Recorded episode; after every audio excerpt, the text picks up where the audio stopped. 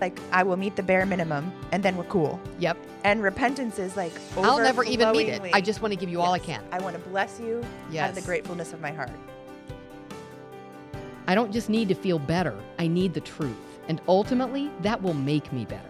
I just want to make it as totally simple and no brainer as possible for ladies to see that the Bible is really applicable to their everyday life. When they understand theology, the application flows out of it quickly with joy. It is a journey, but even the journey itself is joyful when I'm doing it, holding the hand of my Savior and trusting Him all along the way.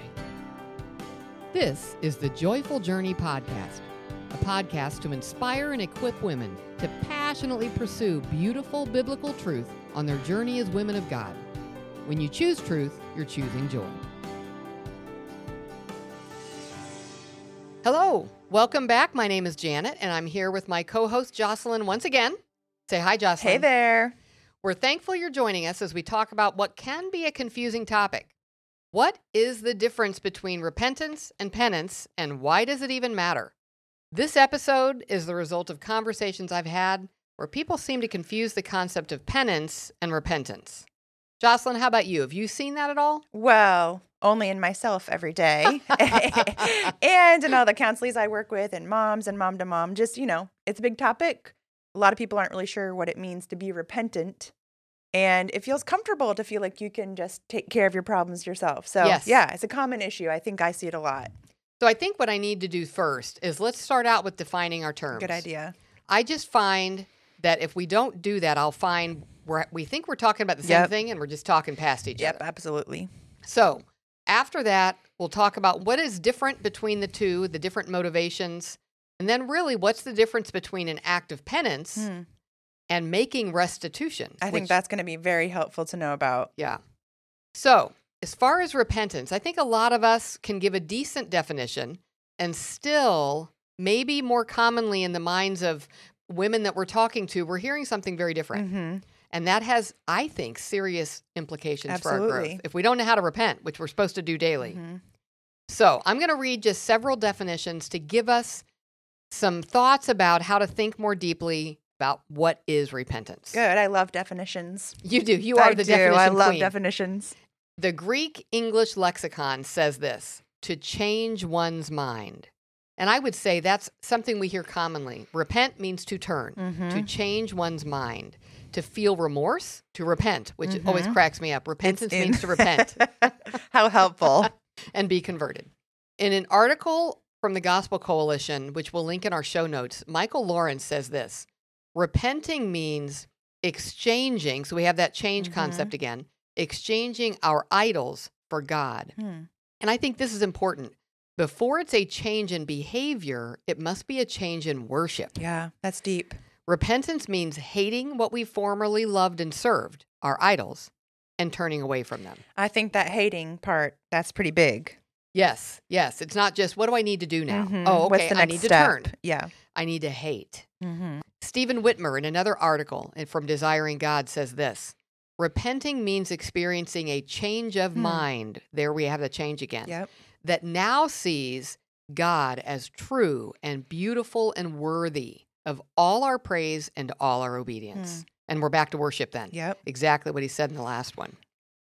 And another one in the book Unpacking Forgiveness, Chris Braun says this Biblically, to repent means to change behavior as a result of a complete change of thinking and attitude. Hmm.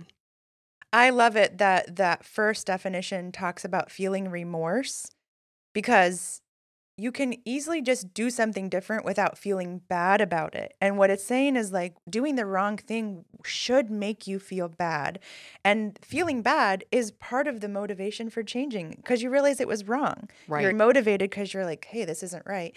And I loved that that other one said hating what we formerly loved because when I think change, I don't think, oh, let's also change what I love or hate. Yes. And, you know, all that stuff works together because you're not going to see a change of behavior that lasts unless your mind was changed about it. Yes. You're going to keep going back to that same thing. Which is why I think it's important. The Mhm. Greek word many of us know means to turn. Mm-hmm. And that's true, but Jocelyn, I think you're exactly right. If we leave it at the behavior Mhm. level, then we can turn and not truly have repented Mhm. And not truly have changed what we worship. You can just be doing the right things and inside of your head continuing to think wrongly about it. and as a result, it can easily get confused with penance. Mm-hmm. So, what is it that we need to turn? Our behavior, yes, but first, our mind, the way we think about our sin, the way we think about our behavior, and we turn our worship, we turn what we love. Mm-hmm. So, it's a turning of our heart Exactly. that will result in a turning of our behavior. Yep. So, bottom line repentance is changing my heart.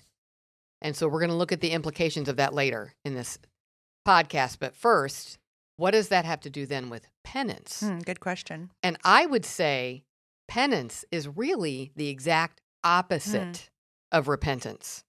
And here's why I say that. In penance, we get to exalt man. I Mhm. made up for it. Yep. And now I'm good again. I Mhm. did this, I paid, and now I'm good. I even had somebody tell me that I was talking to about the cross and about becoming a Christian. And she said, I pay my own way. Hmm.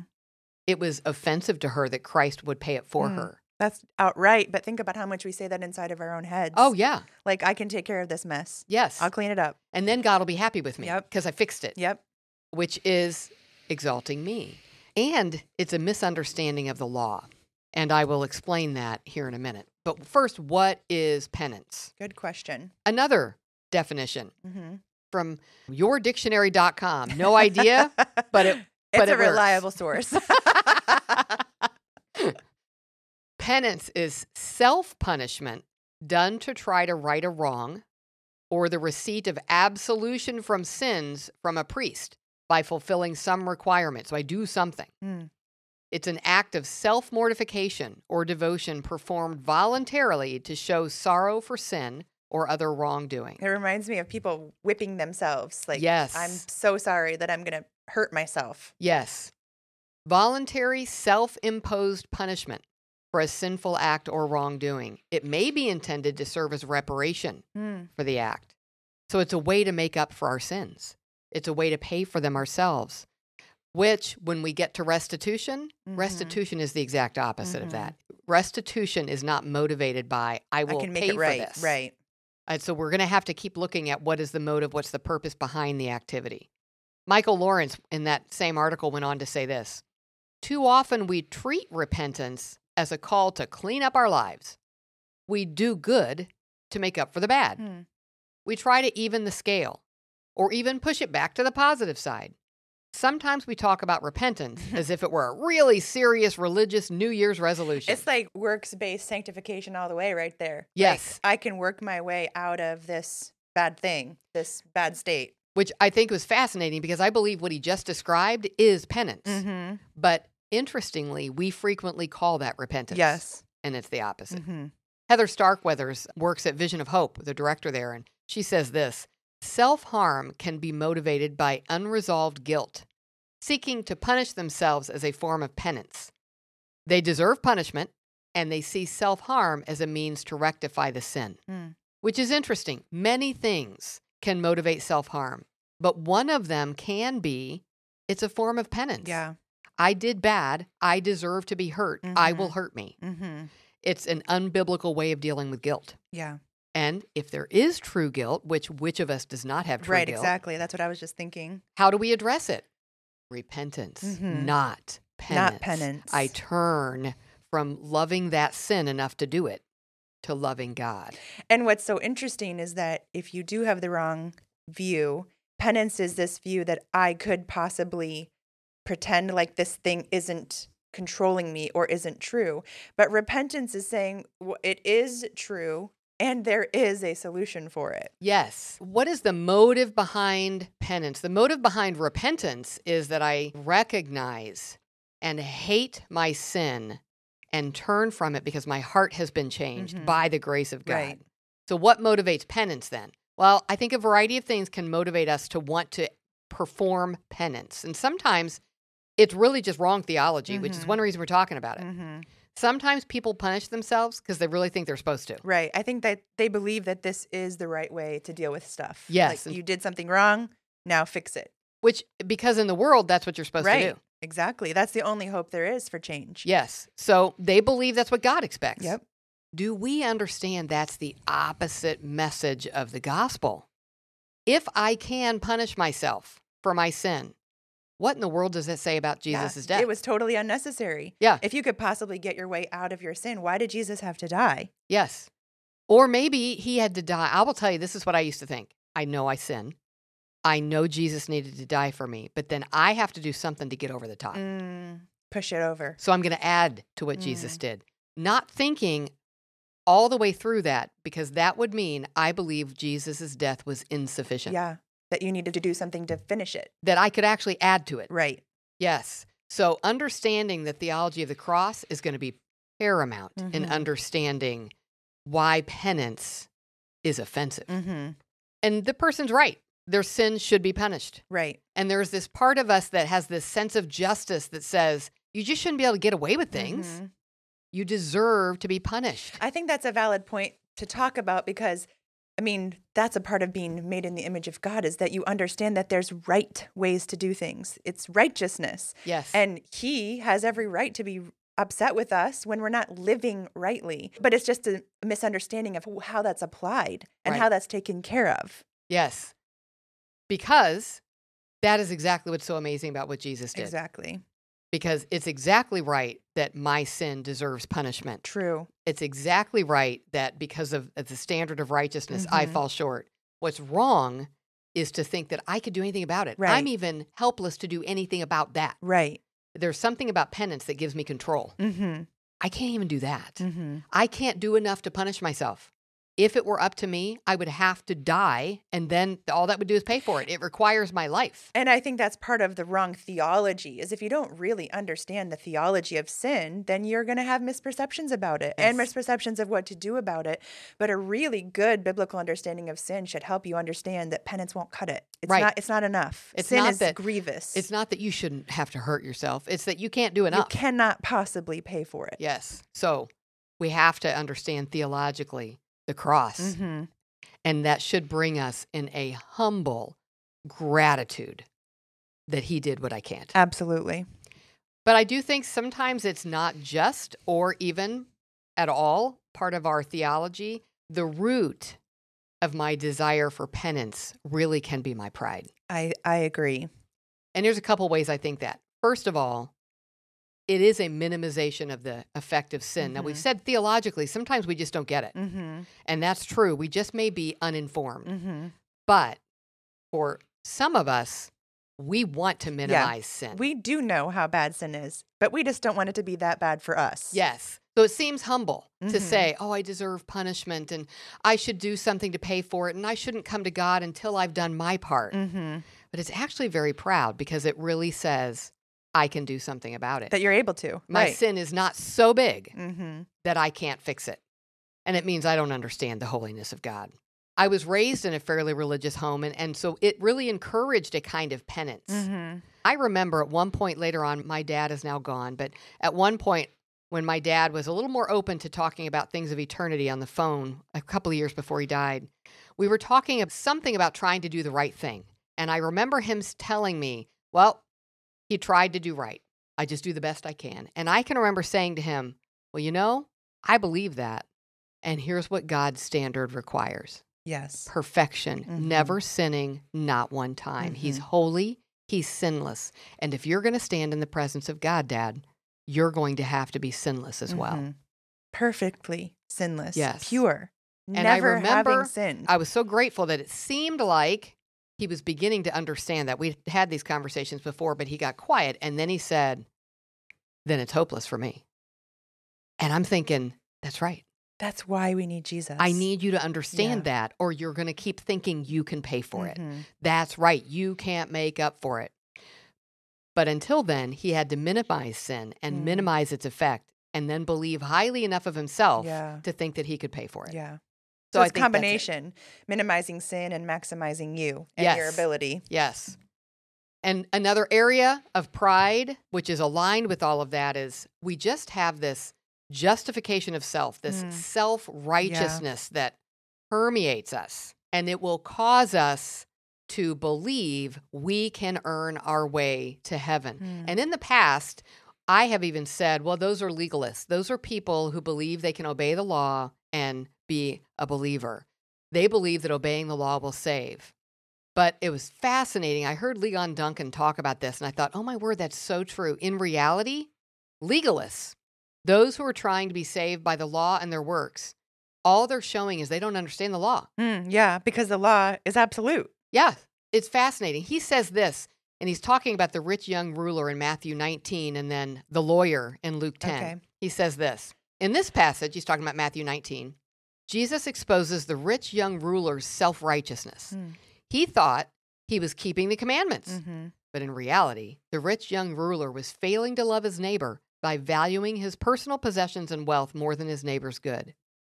And then he says, as the following context makes clear, Jesus isn't teaching justification by works when he talks to the lawyer in Luke 10. Mm-hmm. He's exposing the self righteousness of the Mm. lawyer. In fact, the lawyer's response demonstrates just how well Jesus has exposed his heart. As Luke records, the lawyer, wishing to justify himself, said to Jesus, Well, who's my neighbor? That's fascinating. Yeah. So this question reveals a great deal about the lawyer in particular Mhm. and about legalists in general, Ligon Duncan goes on to say. I love this. While legalists are fastidious about keeping the law, they're always looking for loopholes to avoid scripture's intrusion into their life. That is interesting. They're not humbly saying, I want to do it all. Right. In response to the lawyer's evasive and self justifying question, Jesus tells the parable of the Good Samaritan. Mm. And I love that. Yeah. To think about the fact that legalists don't get it. Mm-hmm. Because if you understood the law, it would crush you. Mm-hmm. If you want to live by the law, you Yeah. would be crushed Yeah. and in despair And at you all can't times. do it. You cannot. An accurate understanding of the law leads you to cry for mercy. Yes. It doesn't at all lead you to say, I'll pay for that. Mm-hmm.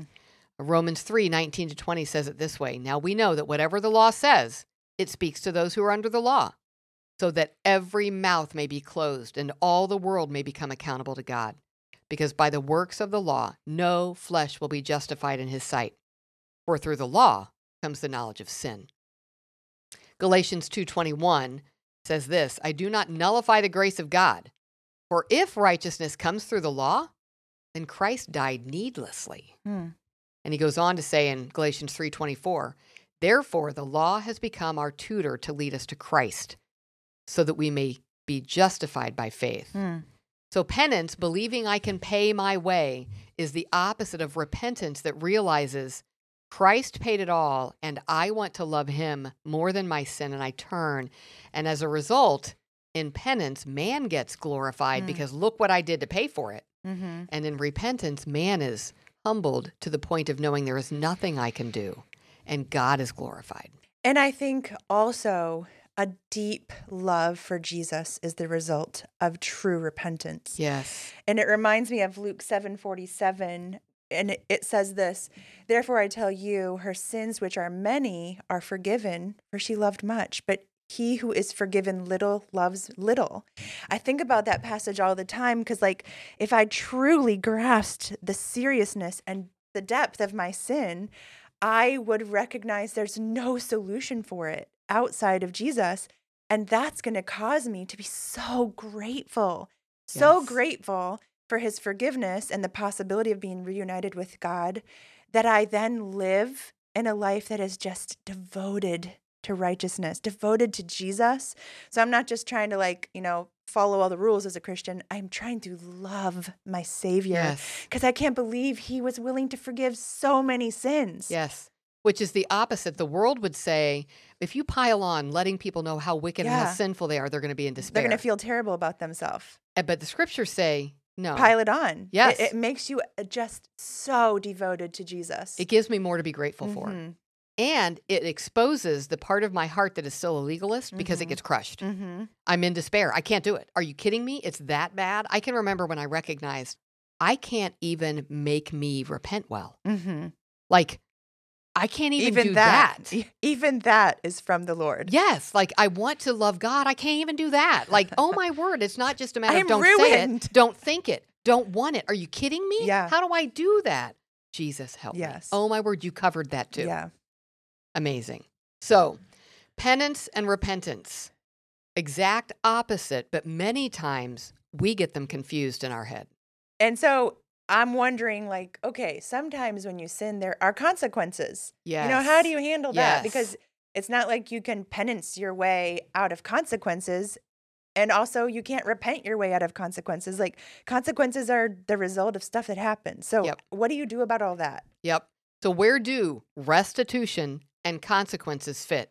And I think especially if we've said, okay, penance and repentance, I see they're not the same. Mhm. But if I need to make restitution, isn't that penance? Right. It's so tricky. Yeah. And if penance is unbiblical, then how is restitution biblical? Mhm. And here's the first thing I'll say again, motives are important. Yeah. What's going on inside of your heart? Yeah. So, what is restitution? Let's define that too. Google, my good friend, says this Restitution means the restoration of something stolen or lost back to the proper owner. It can also be defined as the recompense for injury or loss by the person responsible Mhm. for the injury or loss. And you can see examples of that all throughout the Old Testament. Like if you're borrowing your neighbor's donkey and he gets killed, how many donkeys do you give him back? Right, You know, all right. sorts of law that helps people know how to make things right with people. Yes. Chris Brauns, again in Unpacking Forgiveness, says discipline is the loving correction of a parent.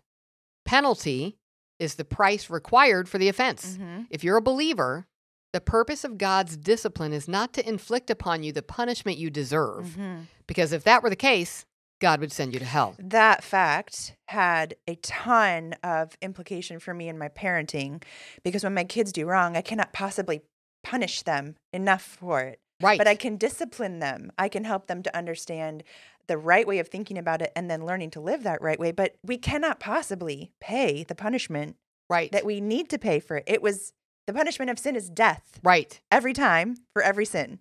And if we understand that, then we realize, okay, there there is no Mm-hmm. punishment, there is Right. no penance, but there are still consequences. Exactly. He goes on to say consequences are important for the sake of justice. Mhm. Oh, and this is interesting. A willingness to accept consequences for sinful behavior is actually good evidence that the offender truly is repentant. And is humble enough to accept the Yes, consequences. Whatever. It's not that I'm Mhm. paying for it. I know that I Mhm. can't pay for my sin, but I'm happy to do any consequence that Mhm. came as a result of my sin. Joyful Journey friends, I'd like to share with you about a ministry that can give true hope to women who desperately need it. Vision of Hope is a residential ministry that is firmly based on God's Word and an unwavering stance on biblical principles to speak truth to struggling women in a way that they can find true help and hope through Christ. The program at Vision of Hope is Christ centered, Bible based, and committed to walk with ladies through the process of change in a loving and structured environment.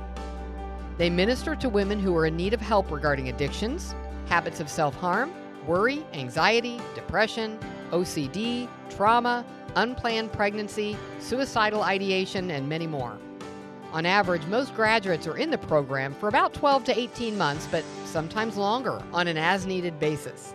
Another great ministry of Vision of Hope is an internship program.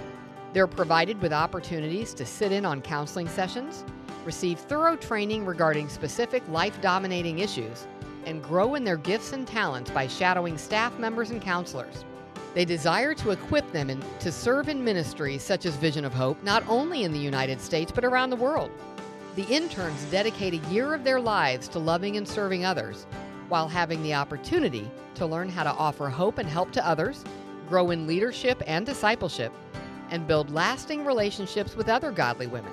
There are many joys in seeing the growth of the interns there during their time at Vision of Hope as they grow into mature leaders in the biblical counseling world.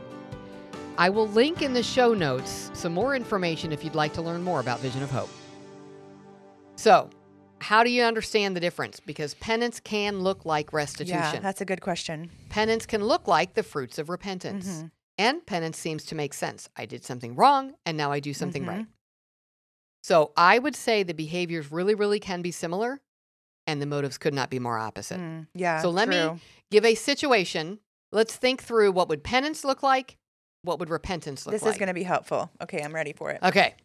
So let's imagine I stole money from my family to support my drug habit and I'm caught and I feel remorse. I have had several counseling situations that were this exact situation. Yes. So now what's going to happen? Yep. Okay. I'm going to do penance. I Okay. feel so guilty.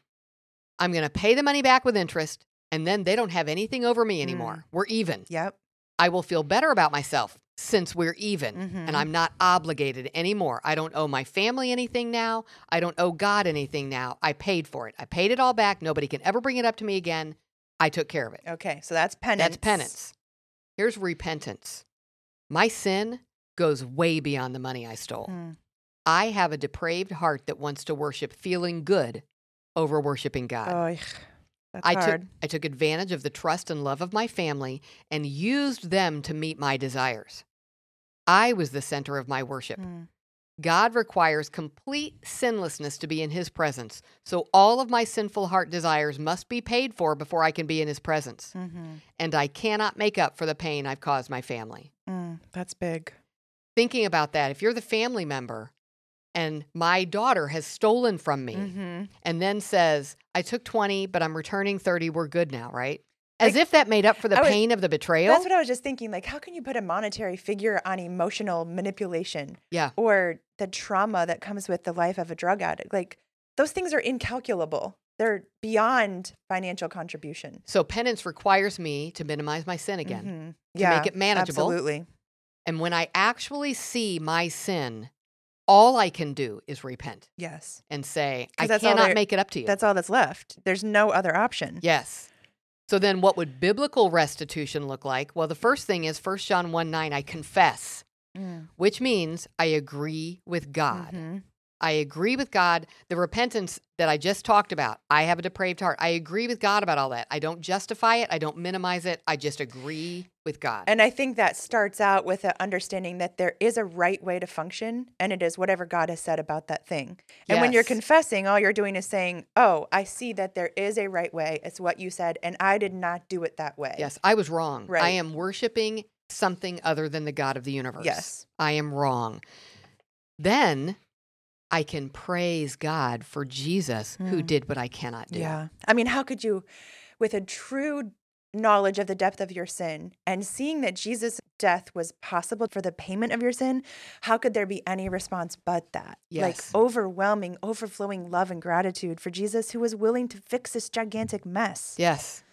He says in Hebrews 4:16, "Therefore let us approach the throne of grace with boldness," which anytime I read that I think back to the Old Testament where they approached the throne in the temple Mhm. with Yeah. trepidation for Fear sure. of not, they didn't want to die. Once a year, the high priest could go in on pain of death, and only if he sacrificed an animal for his own sin first. And Now- only if he had a rope around his leg and jingle Yes. bells on the bottom of his dress.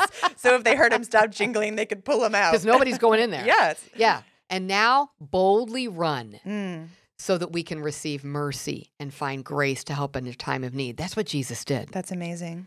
Ephesians 2 4 to 5 says it this way Because of his great love for us, God, who is rich in mercy, made us alive with Christ even when we were dead. Talk about not being able to do anything to make up for it. I Mm. Was dead. Dead. That's kind of what I was thinking about as you were talking earlier. It's not like I was like not kind enough, not gentle enough, or not generous enough. Like I was dead Yes. in my sins. Yes. And the only solution for deadness is to be made alive. and you have no part of that I have no part dead. of that. Right. I need someone outside of myself to alive me. And you don't add to it.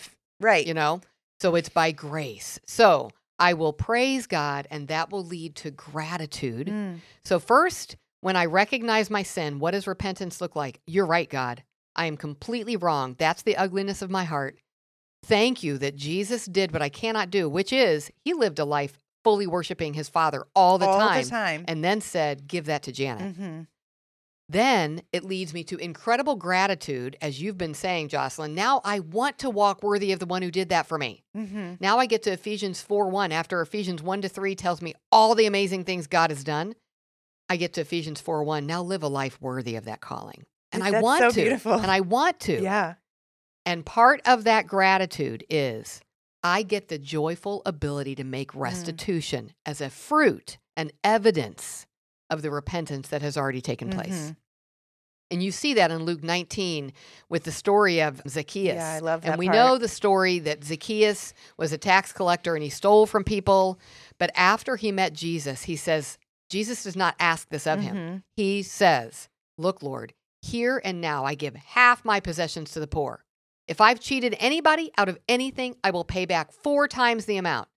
And because he had repented and come to Jesus, that was his heart's response. And that fruit Mhm. led Jesus to say, Today, salvation has come to this house. And so, an evidence of salvation is that you're not stingy with how you handle the consequences of your sin. You're generous. Yes. So, salvation results in generosity. yes. Generosity in making things right with what your behavior cost that person. And it's beyond the monetary value. We know that. It's Right. not possible to calculate that. But it I think that's one of the ways to think about is this behavior in my head, is this penance or repentance? Is it stingy or is it generous? I think it's an excellent point because Jesus did not say, okay, restitution means give away half your money and give back four times the amount. Right. That is not a restitution Right. law. right. That was a heart that said, I want to do more than than maybe. I need to. Right. Because I'm so grateful for what you've done for me. Mhm. And I I'm sure he did hurt knowing what how he had taken Mhm. advantage of people. I just want to bless them now. I am the grateful recipient of generosity. And I need to let that generosity flow out of my Yes. life into the lives of the people that I've wronged. Yes.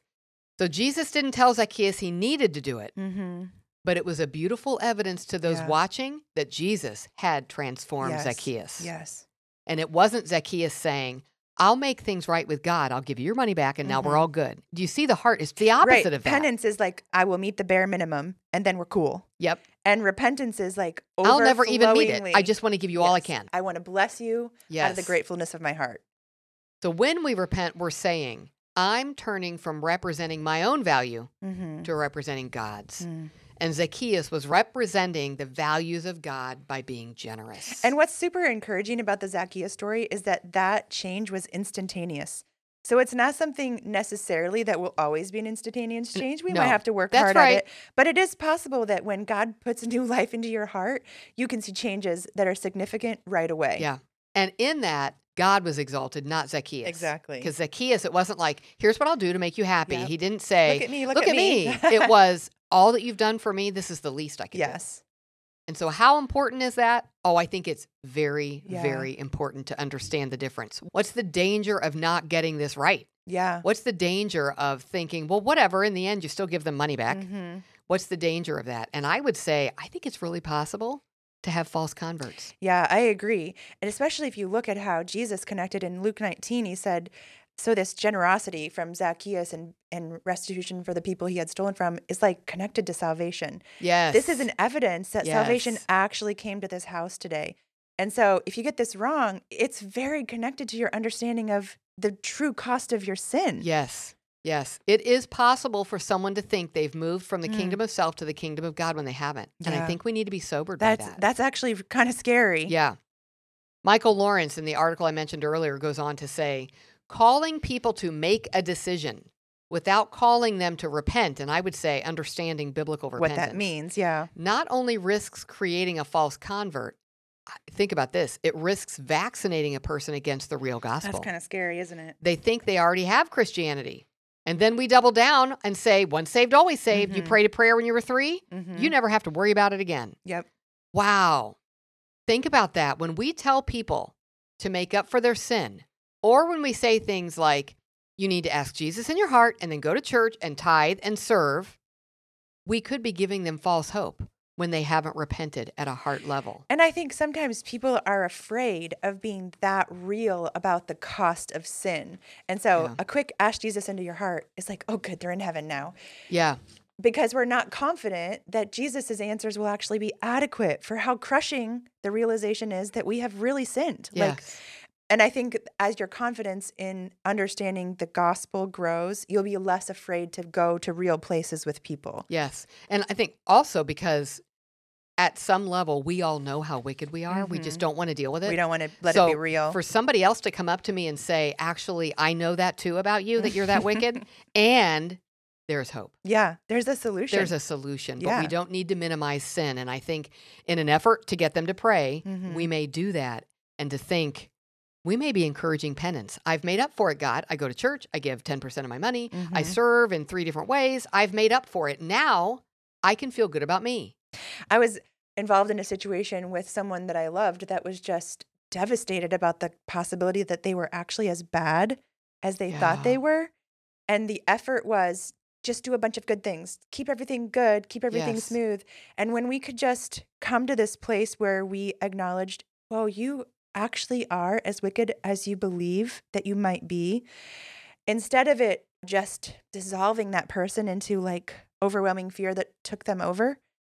And then I followed up with the solution. And that's why Jesus needed to come. He offered a solution to you being ruined by sin. It was like the opposite of desolation. It was so hopeful. There's relief. There's relief right there. Yes. Like you don't have to worry that you're actually that bad. You are that bad. And look, the Yes. solution. It's Yes. available to you. I heard Tim Keller once talk about what it means to truly understand grace. The recognition that I can't make up for anything. No amount of penance is Mm. going to even the score. Right. And he talked about, I'll probably butcher it, but this illustration was just so interesting to me. He talked about meeting with an unbeliever. Okay. She was asking a lot of questions about Christianity and she was trying to come to grips with what does this whole saved by grace alone Mhm. thing mean? So he was explaining what grace really is. And she made the connection, which I think was very rational and right. If she could be saved by works, then there's a limit to what God can ask of her. Mm. I pay for it. Okay. I need to do a certain amount of things and then I have appeased God. Mm. And now, Now I'm done. done. with You're appeasing. done. Yeah. But if it's grace, there's no limit to what he could ask of her. He- She's never not obligated. Which totally mirrors First Peter. Like he bought you. Yes. He bought you with his blood. You Yes. belong to him. Now obedience becomes unconditional. She owes him everything. Everything. And to think, okay, when I understand that, penance is ridiculous. Mhm. Penance doesn't even make sense. And then Tim Keller went on to say, every step you take in Jesus, you go deeper in debt because even that step you took, he Mhm. gave you the grace to take it. So any step I take of growth is taken by the grace of God. So now I owe him even more. I'm a debtor to grace. Mm. And when I understand that, I will be in despair at the idea of penance because my debt keeps growing. Mm. I owe him more and more every day Yeah. because he's giving me the grace More every day, and more every day. which is amazing. So false converts. Yes. One of the results of not getting this right. What else? I think it can lead to a really wrong view of forgiveness because doing penance means that the one who sinned is the one who pays. Yeah. That makes sense. Yeah. I mean, they did wrong. Yeah. Make it right. But if you think about the concept of biblical forgiveness, I love this quote from Chris Brauns. In biblical forgiveness, the forgiving person pays the Mm. price of forgiveness. Yeah, because it's expensive to be sinned against. yes, and you choose to absorb it. Yeah. Forgiveness is a commitment by the offended to pardon graciously the repentant from moral liability and to be reconciled to that person. And then he says, although not all consequences are necessarily eliminated. If someone needs to go to jail, they go to jail, right? all those things. Right. But the moral liability, I absorb it. hmm So I choose to not hold it against that person. Right. So they don't pay. And the, you- the offender gets off and the offended pays. With a wrong view of repentance and penance, the forgiveness is like too cheap. You don't acknowledge the true price, Yes. the true cost that that sin had on you.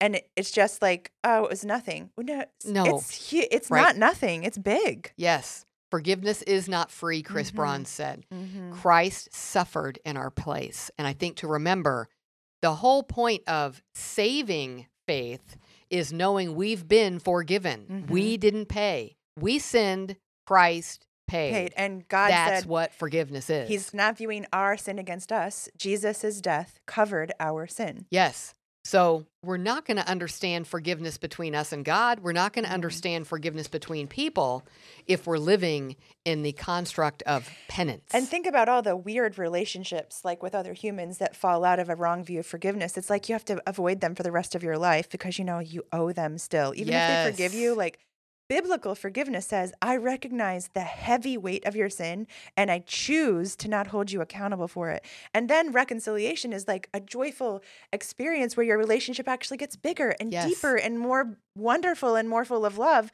because you're like so beholding to that person for not holding your sin against you. yes. It's like it's kind of like how you love Jesus more. When you can have an opportunity to be forgiven in a human relationship, it deepens that relationship Yes. when you have the right view of forgiveness. right. So, any other ways that bad results can happen if you don't understand repentance or penance? I think the other thing that I would just mention is I think it can blind us to our own need to repent. Mm, If I think I've paid for it, yeah.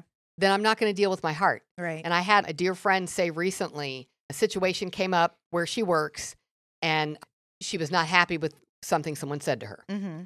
And she said, typically, what I would do is go, I will say what I'm supposed to say, I will do what I'm supposed to do, and I will move on. and so I've done it. Mm-hmm. But when you understand that's not repentance, she said, I later went home and went, okay, but what's going on in my heart? Mhm. And I won't deal with my heart, and my sin is still going to be there, Yeah. and I'm deceived. So doing penance will distract me from Mm. dealing at a heart level Mm. with repentance. Mm. Wow. So, what can we do to grow in doing this the right way? How can we become more biblically repentant? Well, and it's definitely a process, and even that is a grace, right? I can't even Mhm. do yeah, that. I can't even do the process without Right. Jesus' help. But I love Tim Keller talked about repentance beginning with removing the idols in our heart. Hmm. Because we've already said it's not first a behavior. Right, right. So I'm going to have to work at how do I remove the idols in my heart so that I can repent, so that I'll stop loving and worshiping something else and I'll actually turn in my heart to God. So, how do you do that? How do you get rid of idols? I loved his first comment. It was be ruthless, Mm. which really hits what we said earlier about minimizing. Yeah. don't minimize. He said, realize they completely dominate you when you don't know they're there. Mm, that's true. So You're you- blind to them. Yes. So, first, you have to be aware they're there, Mhm. bring them into the light. No minimizing, no rationalizing, be ruthless with yourself. No, but at least I'm better than I was. I'm not as bad as I could be. No, be ruthless and then run to the cross. Which is like, you know, penance is the opposite of that. It's not that bad. I can make up for it. Not a big deal. so if I find in my head that I'm saying those kind of Mhm. phrases, I'm probably on the penance track. Mm-hmm. Yes. And then I need to be thinking when Tim said it this way, I thought, wow, when he said, think about what has this sin done to God? Mm. Not how does it make me feel bad Yeah. because I can't feel so good about me. Not how did it maybe hurt someone else or not because I didn't say it out loud. It put Jesus on the cross. And it's like when you're not thinking about what it's done to God, you're placing yourself in that judge position. Oh, I get to define good and evil. I get to call the shots. I get to say what's helpful or not helpful. Yep. But when I am thinking about what it did to God, it should be clear that I cannot make up for it. Mm-hmm. And it should bring me to my knees grateful for his love and mercy, Yeah. his Hesed love. That Mhm. if you missed that episode, go back and listen to that to be amazed by his love. Yeah. It is his unfailing love for us. So we're working on growing in biblical repentance. The first thing is remove those idols, be ruthless in exposing them and getting them out. And then what next? Then we got to start recognizing the fruit. Okay. So remember our definition of repentance.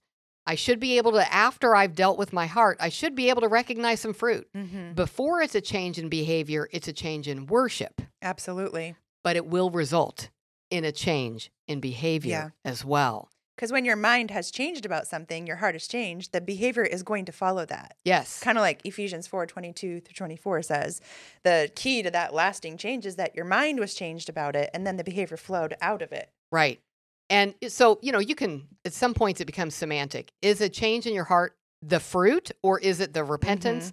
Let's just, for lack of a better way to say it, the first fruit of Mhm. repentance is that your heart changes. That's a good way to say it. So the first fruit is going to be my heart is Mm-hmm. changing. I'm agreeing with God. I'm not saying, I know you said I shouldn't do it. I know I shouldn't have. But and I I did it anyway. He was mean. yes. And I've even had people say to me, I know it's wrong, but, I don't, But- but I don't hate it. Yeah. It's agreeing with God. hmm It's admitting not only that he's more powerful, but that he's right. hmm So I'm already turning in my thinking. hmm And I have to ask God to help me do that. yeah.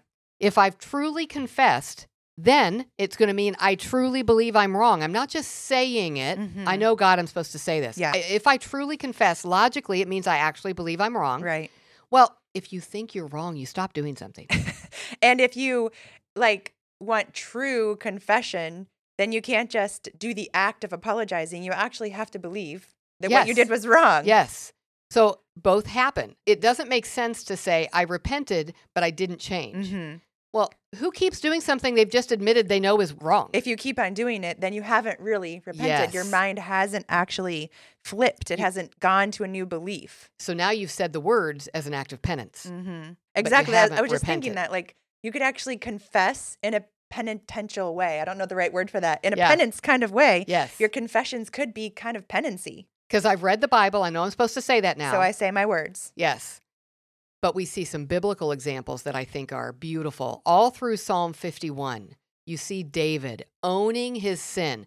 Great example of what does real confession to God look like. Yeah. He owns it, he calls on God's mercy to forgive him. And then you see that repentant heart resulting in a repentant behavior because he Mhm. says, All I want to do now is teach others about your character. Yes. But let's contrast that with someone else who said the right words. That's helpful. It's helpful for me to see, like, okay, here's the wrong way to do it, opposed to the right way to do it.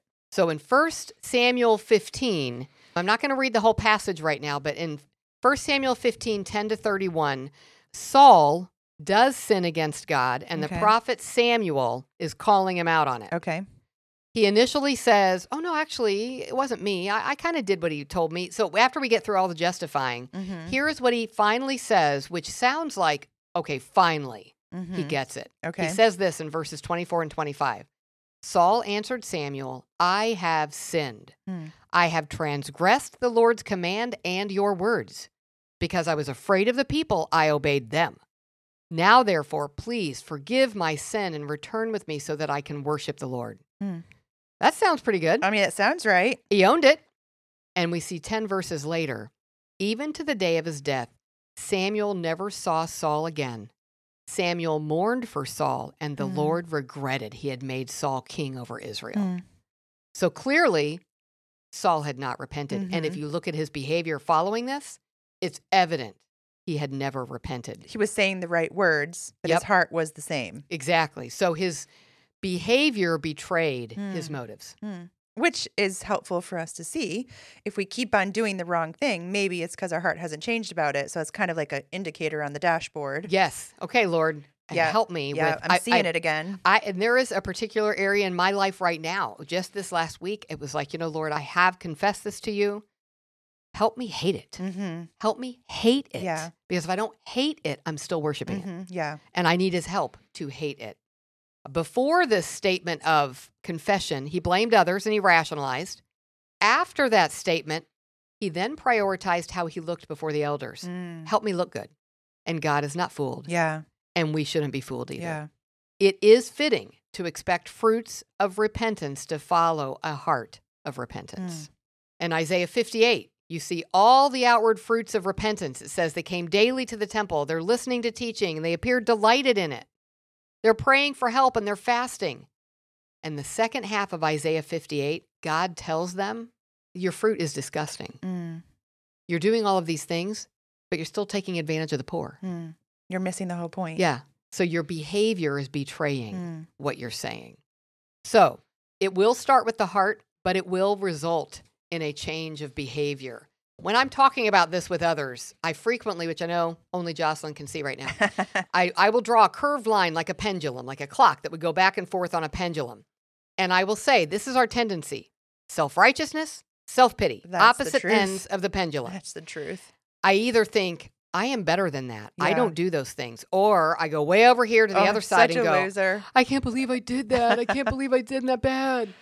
And to realize sometimes we think the goal is to stop going from side to side and get right there in the middle. I want to get right there in the middle and be balanced. But realizing self righteousness, self pity, it's all about Self. self. I want to be balanced in my selfishness. yeah, yeah. So, how about get off the pendulum? Yeah. That's what the gospel does. Because self righteousness says, I'm better than that. Mm-hmm. I'm a good Christian. I'm entitled. I tithe. Basically, I'm a Pharisee. Mm-hmm. And then I move over, when, and then what happens is I fail. Mm-hmm. And then I move over into self Oh, pity. I'm miserable. and I say, can't believe it. yes, I don't deserve to even be forgiven. I need to make up for it before God Mm. because I knew better. Oh, my word, I'm so bad. I can't believe I did that. But that's not adequate. Neither of those are adequate. No. And I love my husband has said to me when we say things like, I can't believe I did that. He has said, if you're thinking theologically, Janet, why would you ever be surprised that you sin? Yeah. You should be surprised anytime you don't sin. That That's has- an evidence of the grace of God. That has been so helpful for me because I struggle with pride, probably like everyone. Yep. I tend to think all the time, I cannot believe I did that. What is wrong with me? Why do I keep doing these horrible things? Instead, seeing like, it is a miracle that I ever do anything appropriately. Yes. Yes. So if I'm thinking of myself accurately, I'm going to end up in a really bad place. Mm-hmm. High self esteem, low self esteem are both about how Right. can I esteem Myself. self. Right. And the gospel says, get to the end of Mhm. yourself. I need to repent of esteeming myself at Yeah. all. And my pride balks at that. And then the way I like to say it is, then he takes me kicking and screaming to a better place. Mhm. When I'm like, no, I can't give that up. I can't give that up. And then, oh, This was way better. yeah, only Christ's righteousness, not mine. This is great. In the show notes, I have that article by Michael Lawrence that talks about just what are some indicators that you can read for false and true converts. But what I want to just mention, what are some indicators of what it might sound like to be on the self righteous, self pity, penance pendulum? Because both of those are penance. How about if you just read my mind on the self pity side? Because I have lived there. I can't believe I did that. and I love this quote that someone said to me If you're disappointed in yourself, it means you hoped in yourself. Ugh. Isn't that something? Yes. It's like, oh, it seemed so humble to be Yeah. disappointed in myself. Yeah. But it means my hope was in myself. yeah. Yes. So if I'm saying that, I'm on the penance side of self pity. Okay. Oh, that's just not like me. Yeah. I think that's so funny. I can still remember years ago, I was working in somewhere else, and this woman I met, I just met her. And I can't tell you how many times she kept saying, I know you don't really know me, but this just isn't even like me. This just isn't even like me. This just isn't even like me. And I kept- Apparently I kept wanting to keep say, saying it. I kept wanting to say, maybe it just is like you because you keep doing this. Yeah. And then telling me it's not like you. But I think that's just, it was just so cute. And maybe it really wasn't like her. I don't know. but that's what we say if we're in self pity. Oh, that's just not like me. I'm better than this. Yeah. And uh, for me, especially the next one, despair. When I'm faced with my sin, that has been such a companion in my life is just despair. Like, oh my word, it's never going to get better. I can't believe it's still not Yeah. fixed. Why do, why do I even try? Yeah. Why do I put any effort into this? I don't deserve to be forgiven. Mm. I'm so bad. Oh, and here's the thing. Yeah. Yeah. Yeah. Are. Yeah. Are. Yeah. I think the solution to that is be like, yeah, that's why you needed Jesus. Right. But the self pity is I want to deserve it, hmm Yeah. which is why it makes me sad instead of grateful. hmm I'll make up for that if I find myself saying, before I go to God, I want him to see that I've tried Yep. to fix it. it's right for him to forgive me because I've tried to do things correctly. and a focus on how my failure reflects on who I am and how I think of me. I don't Mm. want to think of me that way. Yeah. I don't like to think that I could do that. hmm All of that would say I'm on the self pity side. Yeah. The self righteousness side, I start saying things like, well, at least I don't do what Jocelyn did. I know. She's a loser. or I start listing all the ways I'm a good Christian. oh, like right justifying yourself to yourself. yes. All the ways I deserve whatever it is I'm desiring mm. because I've earned it. Yeah. Maybe God isn't fair because I'm not getting those things. If he was fair, this I- would have never happened. Yes. Or if I'm on the self righteousness side, it's kind of hard to see my sin because I'm really focusing on yours Mm, right now. Yeah, it makes you kind of blind. Yes. The whole log speck thing. So what I think typically happens is we swing. Mm-hmm. So yeah. let's imagine I do a sin, which that's Mhm. not hard to imagine, right? Mm-hmm. I sin. So if I'm on that pendulum, I start at self pity. yep. I cannot believe I did that. I feel so guilty. You know what? I need to work hard to make up for it. So then I start Swing moving the on the pendulum side, yep. little by little. Okay, now I'm going to do my penance. I'm going to make up for it. And you know Mhm. what? I'm going to give more money. I'm going to serve more. And actually, I've done that enough. And people are going, look how generous she is. I'm Mhm. actually feeling better about me. And now my self esteem is getting higher. And I'm thinking, why aren't you guys living as good as I am? Yeah. And now suddenly, over time, I have made it all the way to the other side. But I never got off. Right. It's still all about you. Yes. So penance behaviors quick to acknowledge I could do better, and then I focus on doing better. Mm. I want to work hard to make up for my sin. I want to give time, money, and talent so that I'll feel better. Mm. I'm obeying, but there's not a lot of love and Yeah, joy. These yeah. would be red flags. Mm. My prayer is focused on sharing with God how hard I'm trying. Mm-hmm. instead of how much I adore Jesus. Right. Because God is obviously oblivious. Right. So my penance behaviors require me to think about myself, Mm. but sometimes they will look good. hmm And I prefer penance to repentance because then I can be done. Yeah. You can be finished and then you can go rest. Because you would think, why would anyone settle for penance when repentance is available to them? Because then they can be done. Yeah. And then I owe it all Yeah. and I want it to be manageable. hmm So, even as in our friendships, part of what we're going to need to do in our own hearts and as we help each other, expose that wrong view. But let's not ever do that without extolling the superiority of the gospel. Right. Because you can't just hammer having a wrong view of penance without replacing it with something better. Yes. And true repentance is better because you see the beauty of the gospel. yes. The gospel is refreshing water to a thirsty soul. Like we're in a desert, we're dying, we're dead. And here's the fountain of living water available to us. It's, Yes. I mean, it's so much better, so much more beautiful. And when I think about even my own soul, knowing all of that, if somebody fought God as much as I do, Mm. I'd let him go. You know what? You, Yeah, you want penance fine. instead of repentance? Go. Do it. And yet, God's arms are open. Mm. And I love that. And I hope that that will be an encouragement to our listeners today. Yeah. Oh, thanks for joining us while we talked through that important subject. And I hope you'll be able to come with us for our next episode. To keep from missing any future episodes, please sign up for our newsletter on our webpage, joyfuljourneypod.com. From there, you can also subscribe to this podcast on Apple, Google, or Spotify. You can also visit us on our Facebook page or Instagram at Joyful Journey Podcast.